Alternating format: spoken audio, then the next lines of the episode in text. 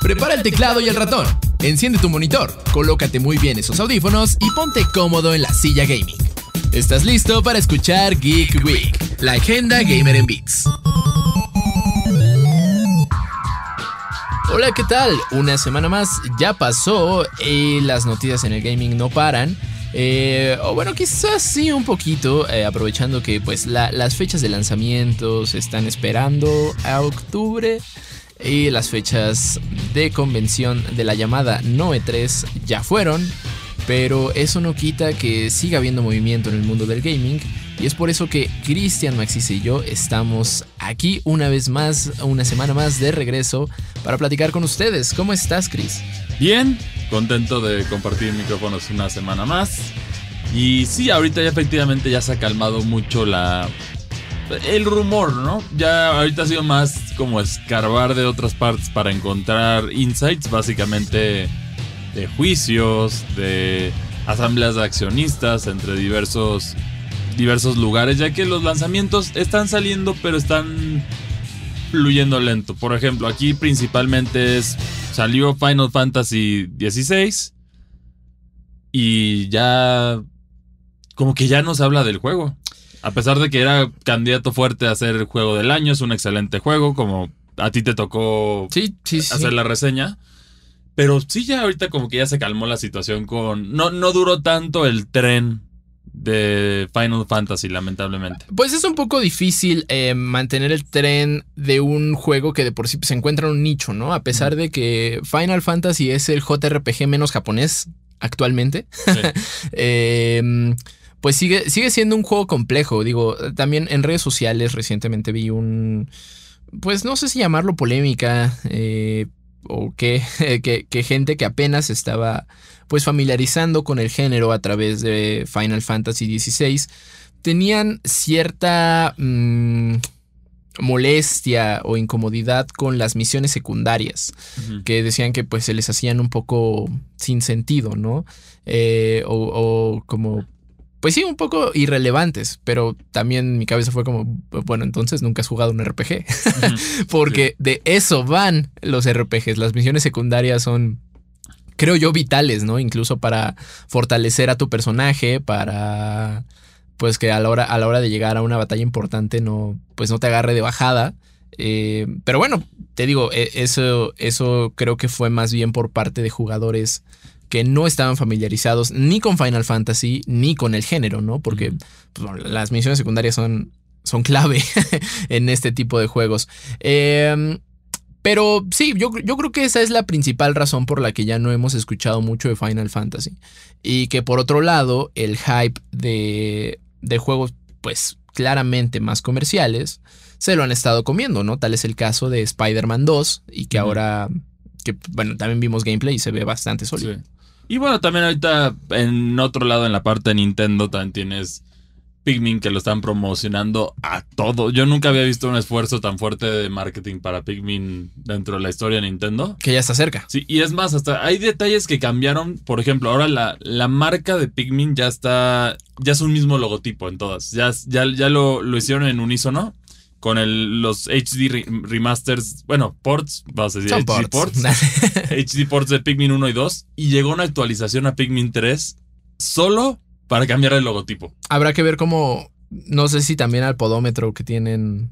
Posiblemente también a Pikmin, Bloom. A Pikmin, Bloom. Eh, a Pikmin Bloom posiblemente también se lo cambien para ir con la marca. Es un, es un cambio menor, pero se está haciendo el empuje, están indicando también por ahí cómo se juega Pikmin, qué debes hacer en este juego. Y también, bueno, una broma que es común en la comunidad de Pikmin es que a Nintendo por alguna razón le gusta hacer que el Pikmin azul sufra. O sea, siempre en las cajas de arte de los juegos, en las portadas, en los trailers y todo, tú vas a ver que siempre el que se muere o sufre es un Pikmin azul. O sea, no sabes qué traen en contra del Pikmin azul. No es un buen momento. Pero incluso hasta en los avatars del, de Pikmin que puedes elegir en tu Nintendo Switch, el Pikmin azul está cayéndose. O sea, parece que es a propósito, ¿no?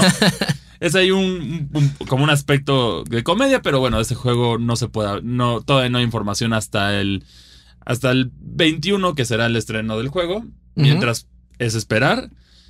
Y bueno, lo que sí nos está dando mucho de qué hablar ahora, para entrar al tema principal del día de hoy, es una, Microsoft justo el día de hoy se acaba de llevar una gran victoria dentro del, del juzgado contra la FTC, que es, es, este órgano que protege a los consumidores de Estados Unidos, es la Federación de Protección al Consumidor de Estados Unidos, y en este caso es el argumento de que la compra de Activision Blizzard podría ser un monopolio, ya no sabemos esta novela, la hemos hablado mucho aquí, originalmente se anunció 18 de enero de 2022 la compra, no ha podido proceder por estos argumentos, pero ahorita por lo menos Microsoft tuvo una gran victoria contra la FTC.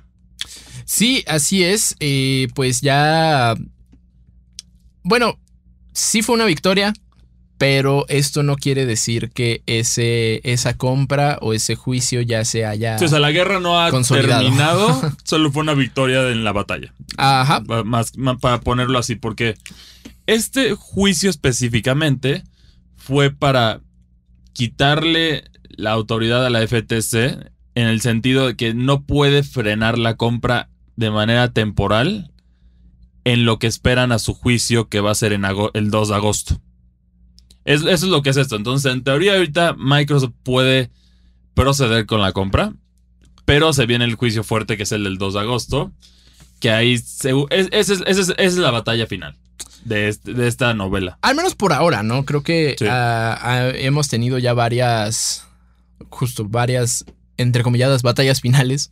Este. Pero Estados Unidos al final es la final final porque es la que, la que define el mercado, es el, es el mercado más fuerte. Entonces, si lo prueba Estados Unidos, Reino Unido va a tener que aprobarlo sí o sí.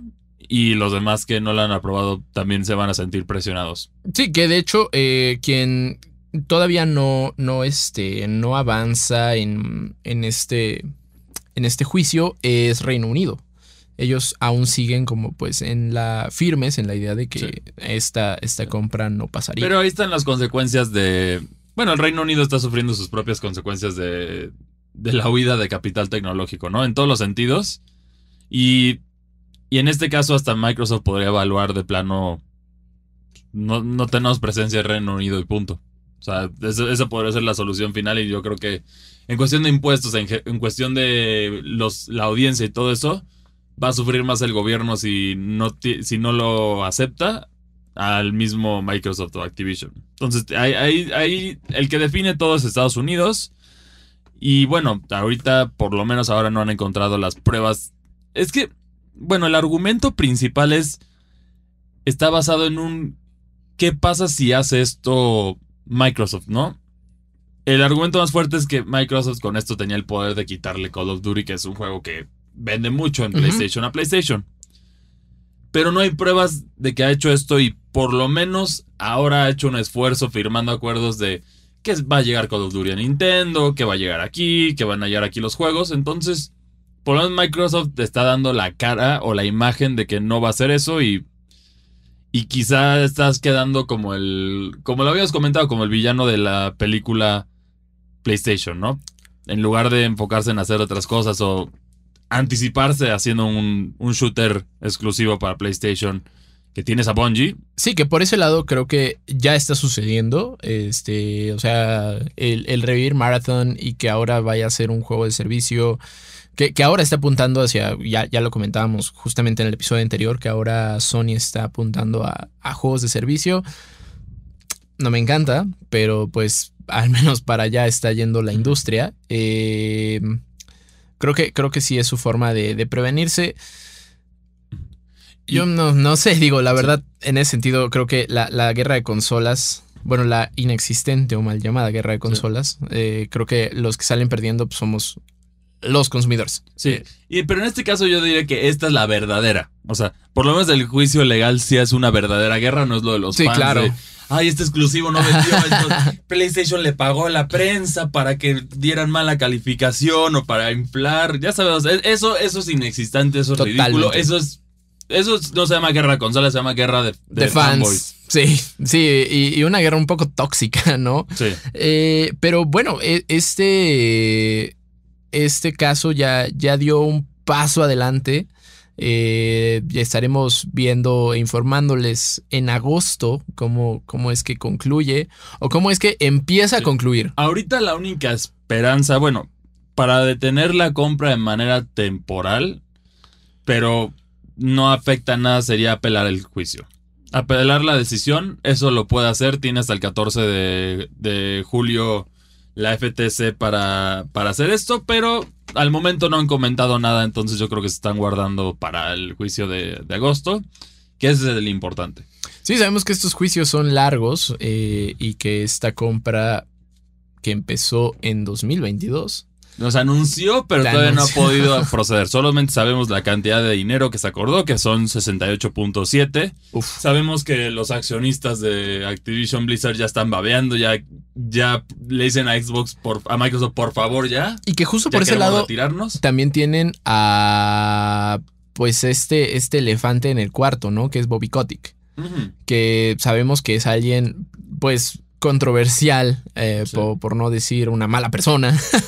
este. Y, aún no han sido muy claros con su salida de Activision Blizzard. Sabemos que están esperando. O sea, la situación aquí, Bobby Kotick no se va a ir por sí solo. ¿Por qué? Porque aunque se vaya, por la venta le va a tocar una muy buena cantidad de dinero. Exactamente. Entonces, él no es tonto, se va a quedar y va. Él sabe que al segundo que se concluya esto y ya se haga el periodo de transición, seguramente va a perder el trabajo porque Microsoft no. Sí, no lo va a querer. No, se va a querer manchar las imágenes. Ya sabemos todo este drama de acoso y esto, pero también este juicio siento que infló lo que Call of Duty había sido en los últimos años, porque en el sentido de ser el shooter referente de todo, Call of Duty dejó de serlo hace, hace una buena cantidad de años. Sí. por lo eh, menos el juego multijugador a seguir. Actualmente creo que. Fortnite se lo comió vivo. El único Call of Duty que sigue. Es Warzone. es Warzone. Warzone, que, por cierto va a tener contenido nuevo también para, para incluirlo aquí. Para todos los fans de The Voice. Sí, se viene, se viene contenido de The Voice. Y por su parte también México, la, bueno, la división de, de Activision de México también está trabajando fuerte en hacer un, un bundle temático de, los guerreros jaguares, ¿no? De los aztecas y de toda esta temática que es padre verlo. Sí, se va a ver muy bien. Y por su parte, son tres personajes en el bundle de, de Call of Duty, de, de, The Voice, que es Black Noir.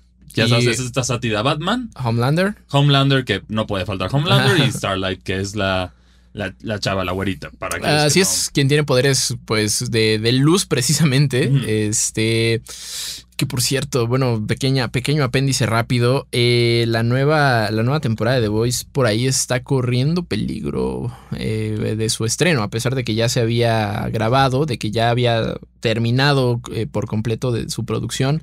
Pues precisamente le, alcanzó ahí la, la, huelga. la, huelga. de escritores, entonces muy probablemente te vaya a ver afectada. Ni modo, ni modo. sí. Que, que, tengan sus beneficios los escritores. Eso, es lo único que, que decimos porque el streaming sí es una gran fuente de ingresos. Sí, que, no, que no están recibiendo su partecita y eso sí también está. Está mala onda, ¿no? En, el sentido que pues, no recibes regalías porque ahora ya. En donde más te consumen ahora es donde no recibes regalías. Sí, oye, eso es, una. o sea, sabemos que son una contratos que se tienen que ir revisando y se van actualizando, pero. Bueno, ojalá sea algo justo para los escritores y que, llegue a buen término. Y, y que, exacto, que lleguen a buen término y se haga justicia en este sentido para... Y, hablando un poquito de, noticias, eh, pues justo de, de, traje y corbata, eh, seguimos porque ahora Capcom tuvo una asamblea de inversores, ya sabemos estas, estas asambleas importantes que suceden un par de veces al año para pues precisamente seguir hablando de el futuro de, la empresa y de qué, qué propiedades intelectuales vienen eh, o qué producciones van a realizar algo que nos importa mucho. Se tocaron ahí dos temas importantes, dos nombres grandes para, la, para Capcom, el cual fue Mega Man y Resident Evil. Vámonos por partes. Eh, Mega Man, pues sabemos que su último juego, si no mal recuerdo, fue por ahí de 2018. 2018, el juego móvil que ya ahora ya anunciaron que van a estrenar para el resto del mundo. Ya lo van a lanzar simplemente ya se acabó el consumo en, en, los pocos países, porque si mal no recuerdo estuvo solo en, cuatro países asiáticos, estuvo limitado el lanzamiento. Llega a Occidente, el último lanzamiento de Mega Man en consolas ya tiene más tiempo, fue Mega Man X. Sí, y muchos dirán, oye, ¿qué pasó con Battle Network? Pues es una compilación nada más. Sí, sí. O sea, el resto han sido ports, han sido remasters y han sido colecciones. O sea, el último juego original, para dejarlo así. Entonces, estamos hablando de muchísimo tiempo que ya Mega Man ha estado ahí. La salida del creador de Mega Man definitivamente afectó. Que por cierto, se, retiró. O sea, eh, Keiji Inafune, que ahora estaba en Tango Soft, eh, sí, Tango Softworks, eh, responsables de Evil Within y Hi-Fi Rush, pues también ya obviamente se separó de Capcom y ahora también pues ya anunció su retiro. Sí, pues ya dejó un legado bueno. Hi-Fi, Rush fue su, su cierre, si lo queremos ver así. Se fue en una nota muy alta. Sí, una nota bastante alta, bastante divertida. Pero bueno, aquí él intentó revivir la franquicia de Mega Man, de Mega Man con Mighty, Number no. 9. No le salió muy bien. No le fue muy bien. Mega Man está en este limbo. Y mucha gente, muchos accionistas obviamente preguntaron, a ver, tenemos Monster Hunter que goza de mucha salud, es una franquicia exitosa, tienes un nicho, pero es un nicho bastante grande y choncho para seguir alimentando los juegos. los más jugados en Japón. Resident Evil, que está en un, un renacimiento, lo puedo decir gracias a los remakes y los, las dos entregas más recientes que fueron excelentes. Que, es, incluso recientemente llegó a la gran pantalla en México con Resident Evil Dead Island. Sí, Resident Evil goza de mucha salud. Lamentablemente Dino Crisis no podemos decir lo mismo. ahí ni siquiera tan olvidado está que ni siquiera se preguntó ni han hablado nada de Dino Crisis, ¿no? Pero bueno, entonces dijeron, Mega Man, ¿cuál es la intención? Pues es una franquicia legendaria de, de Capcom. O sea, al nivel, yo me atrevería a decir al nivel de Street Fighter y al nivel de, de las otras grandes que ya mencionamos. En su género, sí, claro. Y el problema aquí es que el último amor que ha, que ha recibido Mega Man como tal es Smash Bros. Uy. Bueno, sí, en consolas sí. En consolas es Smash Bros. bueno, Smash Bros. El de Wii U y Smash Bros. Ultimate, porque ha estado Mega Man, una adaptación sólida del personaje con muchas referencias y guiños a la franquicia. Y ahora Capcom dice, sí tenemos a Mega Man en mente, pero no tenemos, no tenemos la idea para justificar un juego. Queremos hacer algo, pero no encontramos cómo. Ese es, un... Básicamente. Es frustrante, sí, es frustrante ese bloqueo artístico que luego puede pasar. Por ejemplo, en, Pokémon nos pasó con un Mega Flygon, que todavía la gente sigue enojada porque sí los artistas admitieron, lo queríamos, pero nunca tuvimos la, idea. Y bueno, entonces... Y, que actualmente también lo estamos viendo con eh, Ubisoft y Prince of Persia Sands of Time, ¿no? Que ha pasado por muchas manos y, no logran encontrar el factor diversión. Sí, que este es el problema de, luego de este tipo. El desarrollo es complejo. Y Mega Man, es que aquí tienes la audiencia. ¿Por qué te vas? Un juego retro clásico, como lo han hecho los más recientes, con la esperanza de pegarle a eso, llevar la franquicia a otro nivel, hablando visualmente, cambiar artístico, elevarlo, como lo han hecho con Mega Man X, entre otros intentos que sí fueron exitosos, pero hasta ahí se quedaron. ¿Cuál sería la dirección para llevar a Mega Man? O simplemente complementar lo que es bueno Mega Man, mejorar controles, este, los niveles más difíciles, más complejos y los jefes más difíciles, más complejos. ¿Qué dirección tú le darías a Mega Man? Híjole, yo creo que me buscaría a dos, tres eh, ex empleados o de preferencia ofrecérselo a Nintendo, decirle, oye, ¿qué onda? Retro Studio está muy padre. por favor, por si revivieron Metroid con Metroid Red, por favor que hagan lo mismo bueno, no, en este caso, Metroid Red fue hecho por... Ah, sí, es cierto, fue un, estudio español. sí, es cierto, un estudio español.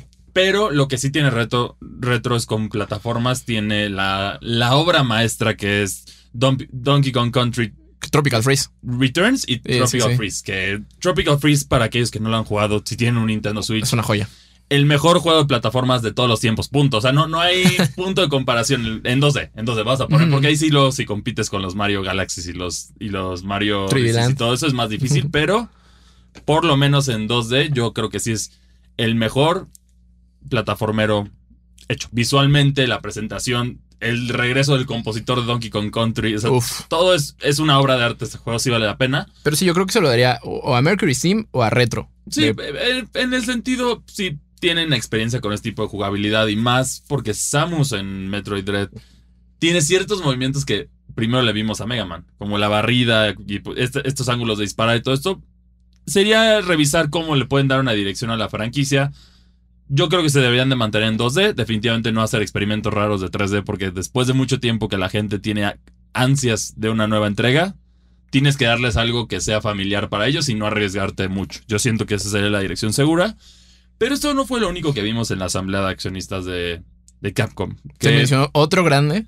Que bueno, Capcom, bueno, este año ha sido muy bueno para Capcom. En, todos los sentidos, el lanzamiento de Street Fighter le fue de maravilla. Pese a las polémicas de, de Kami que ya vimos ahí, que, que no, afectó sus ventas. Pues realmente son dos juegos en uno. Y, que esa, y que esa maravilla corra en PlayStation 4. ¡Wow! Sí, ese y también Resident Evil 4, que también es un juego. Uno de los mejores juegos de todos los tiempos recibió un remake. Iba a ser exitoso por el ángulo que lo vieras. Era, o sea, tenías la bandeja de plata. Sí, sí. Servida completamente con todo, solo era no, no regarla.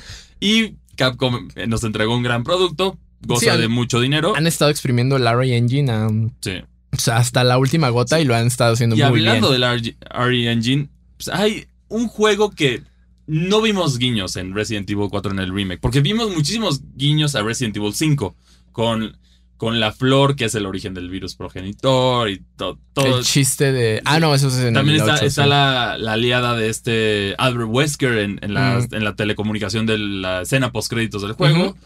Entonces aquí la gente dice, oye, ¿y Code Verónica dónde está? Porque sabemos que es, es, un gran juego Resident Evil Code Verónica, es muy querido por la gente. Y aquí por lo menos, no recibimos confirmación, pero por lo menos no no, no, desmintieron el rumor. Porque la gente ha estado diciendo, queremos Code Verónica, lo queremos, lo queremos ya. Por lo menos sí dijeron el nombre, ¿no? No como Dino Crisis. Dijeron, bueno, por lo menos reconocieron, el productor reconoció que no, no, no está descartada la idea. A pesar de que le han dado prioridad a los remakes de los juegos numéricos, Code Verónica parece ser una excepción que posiblemente ven ahí, pero para emocionarnos, por lo menos nos dijeron que en este momento los remakes tienen que esperar porque se está trabajando ya en el, nuevo juego de Resident Evil. Que, en este caso sería, que sería Resident Evil 9. O sea, no, no tiene nombre, no tiene forma, no tiene nada. Pero esto es padre de, de las asambleas de accionistas. Que tú a lo mejor podrías decir, es que horror, nada más. En, las de videojuegos eso es emocionante. En otras quizás dices, ay, nada más son números y. Ajá. vendimos esto y esto fue Y aquí también, pero de pronto se mencionan títulos. Sí, o se mencionan futuros. Lo vimos. Aquí cuántas ya hemos cubierto. Cubrimos Nintendo, cubrimos la de. La de este. El estudio polaco. Bueno, el, el, que hace el que hace Cyberpunk y hace The Witcher. ah, CD Projekt Red. CD Projekt Red, también lo mencionamos. Mencionamos también la de Takes Two, que también. Ah, Takes Que ya, bueno, ya son los lo, más acercado oficialmente a, a Grand Theft Auto 6. O sea, es padre verlo. Sí, es mucho corpo, pero. Ah, que por cierto, hay, hay, ahí eh, con la gente de Rockstar, hay rumores fuertes de que Red Dead Redemption 1 estaría llegando a PC eh, en un remake. Ojalá sí. Este juego merece todo. buenísimo. este juego es garantía. Nada más tengan cuidado con el, con el PC y adáptenlo bien. Es lo único. Aunque, ah, optimícenlo. Aunque se, demore un año. Aunque se demore un añito, ese juego es, es compra garantizada para todos. Sí, oye, y, y, en el, y en el engine de Red Dead Redemption 2, estaría increíble. Y no, es más, o puedes avanzarlo un poquito más para darnos el, el guiño de lo, del nuevo de lo que nos espera, Exacto, ¿no? Que, o que podría ser también en un futuro. Sí, es que esas son las dos franquicias insignia ahorita de, de Rockstar. De Rockstar. Porque Bully ya está desaparecido y bueno, Grand Theft Auto ya confirmamos el sucesor. Por ahí también apuntaba un posible port, remaster, algo de Grand Theft Auto 4. Que eso también nos emociona. Para mí es mi favorito. Buenísimo. Pero el argumento es, nunca pudo ganar la misma cantidad de dinero que, que su secuela, pero es obvio, por el servicio en línea. El, GTA Online, no sé los números exactos, pero que de representar más de un 70% de las ganancias de Grand Theft Auto 5. Sí, o sea, a la fecha sigue, sigue, dándole dinero a Rockstar. Y por eso es el producto de entretenimiento que más ha generado dinero de manera individual. Estamos hablando de más de 6 mil millones de dólares. Fíjate que de ese lado creo que ese también es un gran ejemplo de juego de servicio. Claro, es un juego de servicio que tienes un juego completo, grande, divertido, buenas historias, todo lo demás para disfrutarlo ya solo. Y si no te interesa el online, está bien, pero ya tienes tu juego completo. O que si no, por otro lado, si no te interesa el single player, puedes comprar solo en online eh, a un precio reducido. Eso está. eso es padre cuando tienes esas opciones, pero el problema es cuando una franquicia.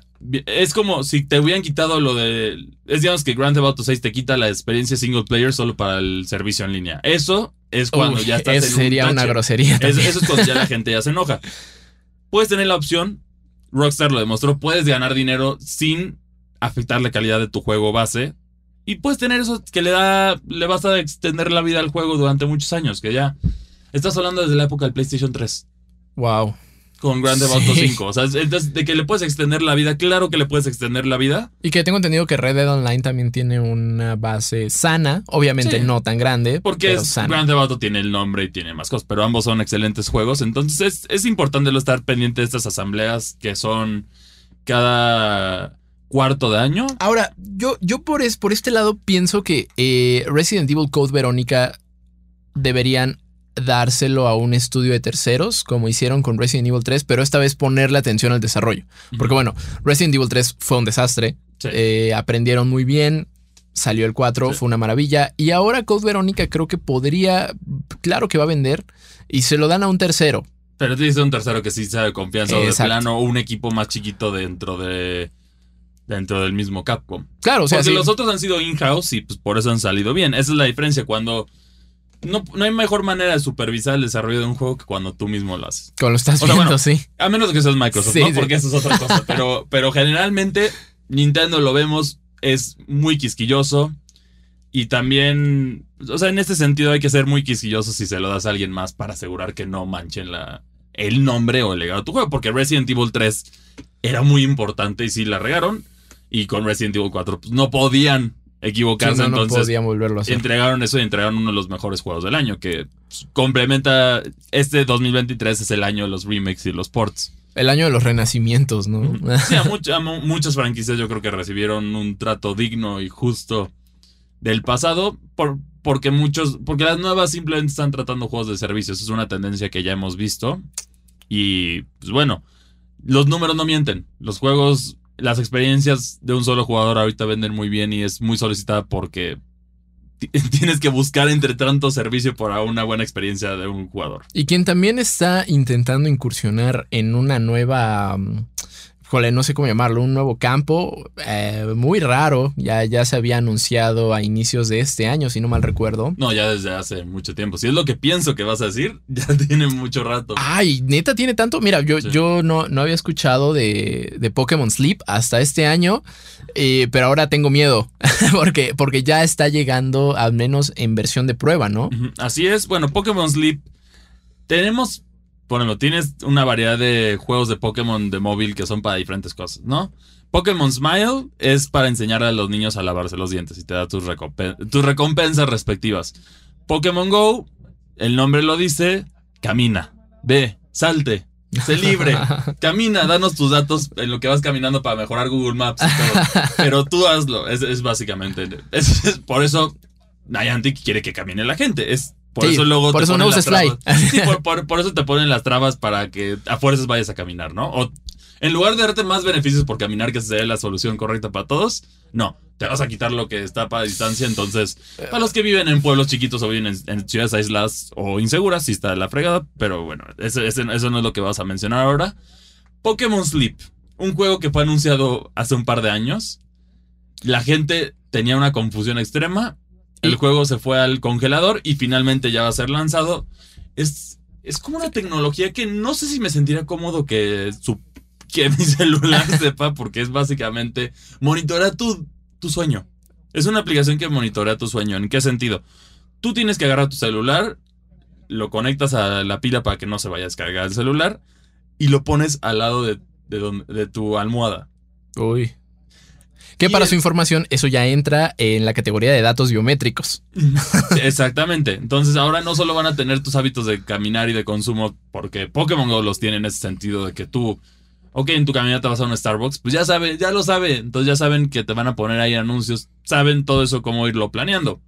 Porque estos, esto, esto funciona para marketing en el sentido que son estudios de mercado gratis. Bueno, para Niantic son gratis, para los demás que estén interesados en ver esos hábitos les van a costar su lanita, pero son, son, estudios que no tienes que hacer nada más tú porque la gente camina, incluso tenemos casos exitosos de esto, o sea, les voy a, les voy a dar el mejor ejemplo y ahorita vamos con Pokémon Sleep. Burger King contra McDonald's. Burger King era el, que tenía el, el menor porcentaje en Brasil y se pusieron a observar cómo la gente caminaba a qué horas iban por sus hamburguesas de McDonald's, todo esto. Entonces lo que decidieron después de este estudio fue que justo antes de que empezara su, su rutina habitual de ir por McDonald's, les iban a mandar un cupón de Burger King.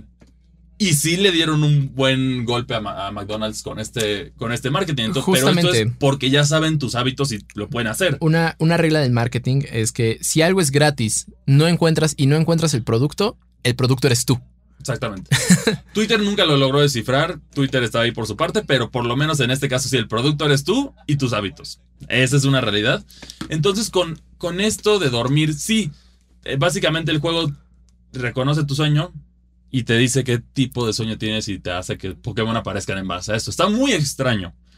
A mí también me da miedo. Que está un poco disfrazado, ¿no? De, la ternura de los Pokémon. Sabemos que pues son, son criaturas bonitas. Exacto, pero el problema aquí es, una, ¿será saludable que tu celular esté tanto tiempo cerca de tu, cráneo. Primero, de, tu, cabeza, ¿no? Que bueno, sabemos que el, celular tiene radiación, tiene cierto nivel, entonces a lo mejor. No. No, o sea, hablando de cosas cancerígenas, hablando de cosas así. De cuestiones de salud. No, creo que sea lo mejor tener tu celular constantemente ahí. Y por otra parte, también tienes que el celular se puede dañar porque está conectado ocho horas rindiendo en una aplicación que según esto se va a poner en modo descanso, pero va a estar como de fondo, pero no sabemos cómo se No, eso desgasta la, batería sí o sí. La va a desgastar gradualmente. Y esto es lo que tiene a la gente con, con mucha cautela. Y por otro lado, estás implicando el uso de personas menores de edad. Que eso también ya se estás metiendo a, ondas de privacidad y, derecho bueno, ahí también Pokémon Go lo Puede, lo puede hacer también. O sea, bueno, si le das a tu... o sea, bueno, ahí yo creo que también eso, esa parte sí, sí está, pero... Desde que, desde que tu niño te llora porque no quiere, quiere su iPhone o su celular y tú se lo compras, ya, ya acordaste, ya, ya está. O sea, ya, ya, lo hiciste, entonces... No le des gadgets tan complejos a niños tan pequeños. Sí, para eso están las consolas que sí no hacen eso. Que tienen control parental. Sí, que tienen control parental. el celular no tiene. Lo tiene, pero los datos se van registrando. o sea, es, una realidad, es más complejo de lo que pensamos. Entonces, por eso hay que ser cuidadosos con los dispositivos que le das a sus niños, pero pero bueno, yo me tendré que aventar el round. Ahí pronto van a tener nuestras opiniones de Pokémon el nombre, no, pinta, de Chris. no pinta bien. El nombre de Chris va a aparecer en alguna van a decir base de datos.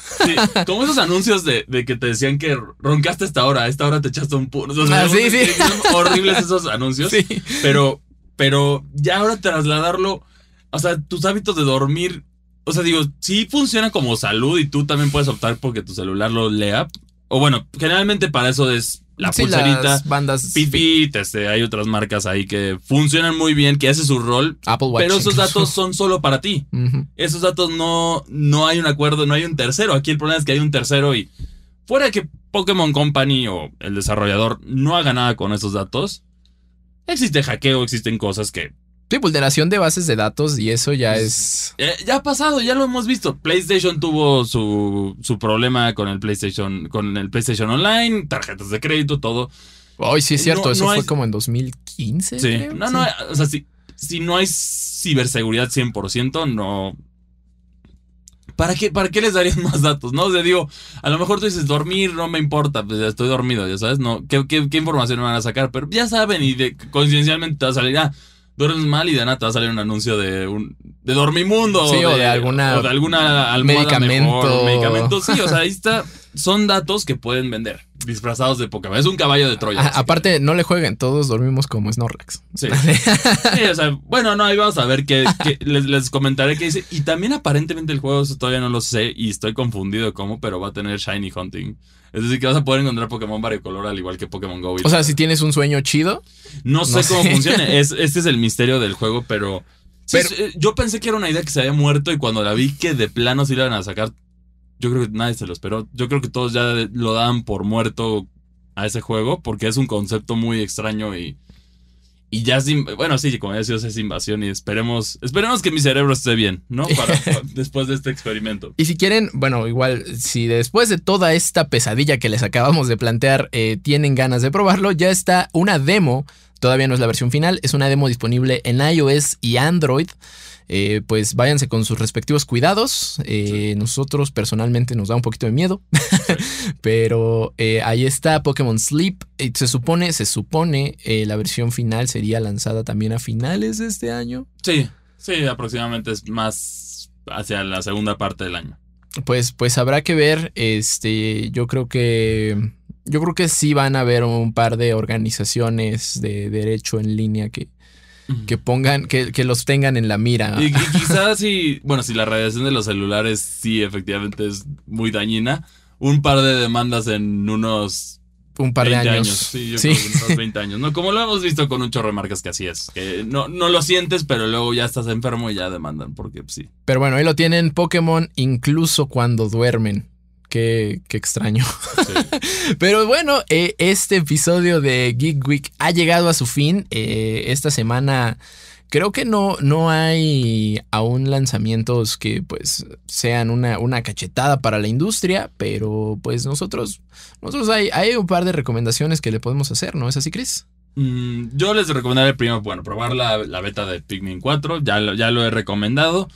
Tienes también todo el catálogo de Pikmin si quieres adentrarte yo te diría Pikmin 1, es rápido, a lo, a lo mucho, o sea, ya con, si tienes buen talento lo puedes pasar en dos horas, entonces sí puedes, puedes experimentar lo que es Pikmin. Y que su progreso se queda guardado.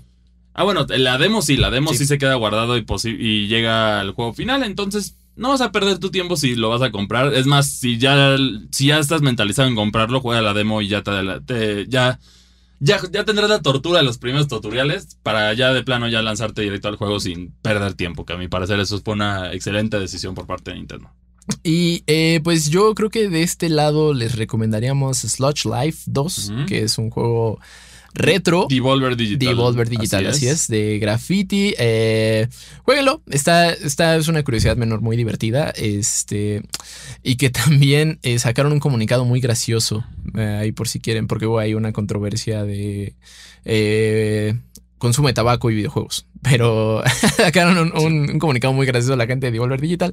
En fin, eh, pues esto fue eh, Geek Week de la semana. Nosotros nos escuchamos el próximo sábado a mediodía en Default, el videocast que tenemos pues toda la gente de Indigo Geek con mucho cariño para ustedes, en donde vamos a estar hablando un poquito más de cine. Esta semana, si bien no han habido muchos lanzamientos el universo de Mattel viene con todo.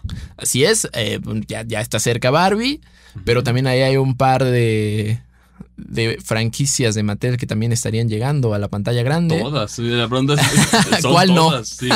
Cualquier juguete con suficiente nostalgia de Mattel va, a llegar al cine. Bueno, está Monopoly. Pero bueno, ¿cómo le van a hacer? ¿Quién sabe? Eh, creo que también recientemente han habido muchas, muchas como biopics de marcas Supongo que también podría ir por ese lado. Ya, ya estaremos ahora hemos visto más que van tirando ahí. Porque las otras sí son básicamente comerciales glorificados. Tenemos la de Flaming Hot, la que está buena. Está, está entretenida. Tienes la de Air, la de Air.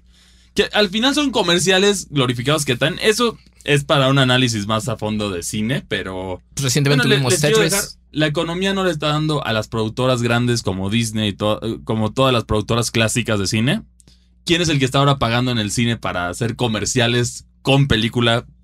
Que son buenas las películas, no estoy diciendo que no, pero al final si lo ves es un comercial. Pero yo creo que ya no tardan, ya no tardan en empezar a salir cosas cosas malas. O sea, bueno, entre, sí, entre cada, entre cada una saldrán cosas más, pero ya tuvimos. Nintendo ya le está apostando. Nike ahorita la super apostada con, con Air, con la película de Air. Bueno, hasta las botanas entraron con lo de Flaming Hot. Eso estuvo rarísimo. Sí. Y, y bueno, y Mattel películas con el producto. A lo mejor veremos el regreso fuerte de Barbie después de esta película, ¿no? Así es, eh, pero bueno, si, si quieren echar chismecito sobre esto largo y tendido, por favor no se pierdan Default el próximo sábado a mediodía en vivo o en sus plataformas de audio. También palomitas. vamos a estar hablando de eso muy pronto, entonces estén al pendiente. Así es, aquí en Reporte Índigo tenemos mucho contenido eh, que, a usted le interesa. Eh, por favor, síganos en todas las redes sociales como arroba Reporte Índigo e Índigo Geek MX. No olviden dejar su comentario con el hashtag IndigoGeek. Nosotros nos escuchamos la próxima semana. Que estén muy bien. Nos escuchamos la próxima. Nos vemos. Escuchaste Geek Week, una producción de Reporte Índigo.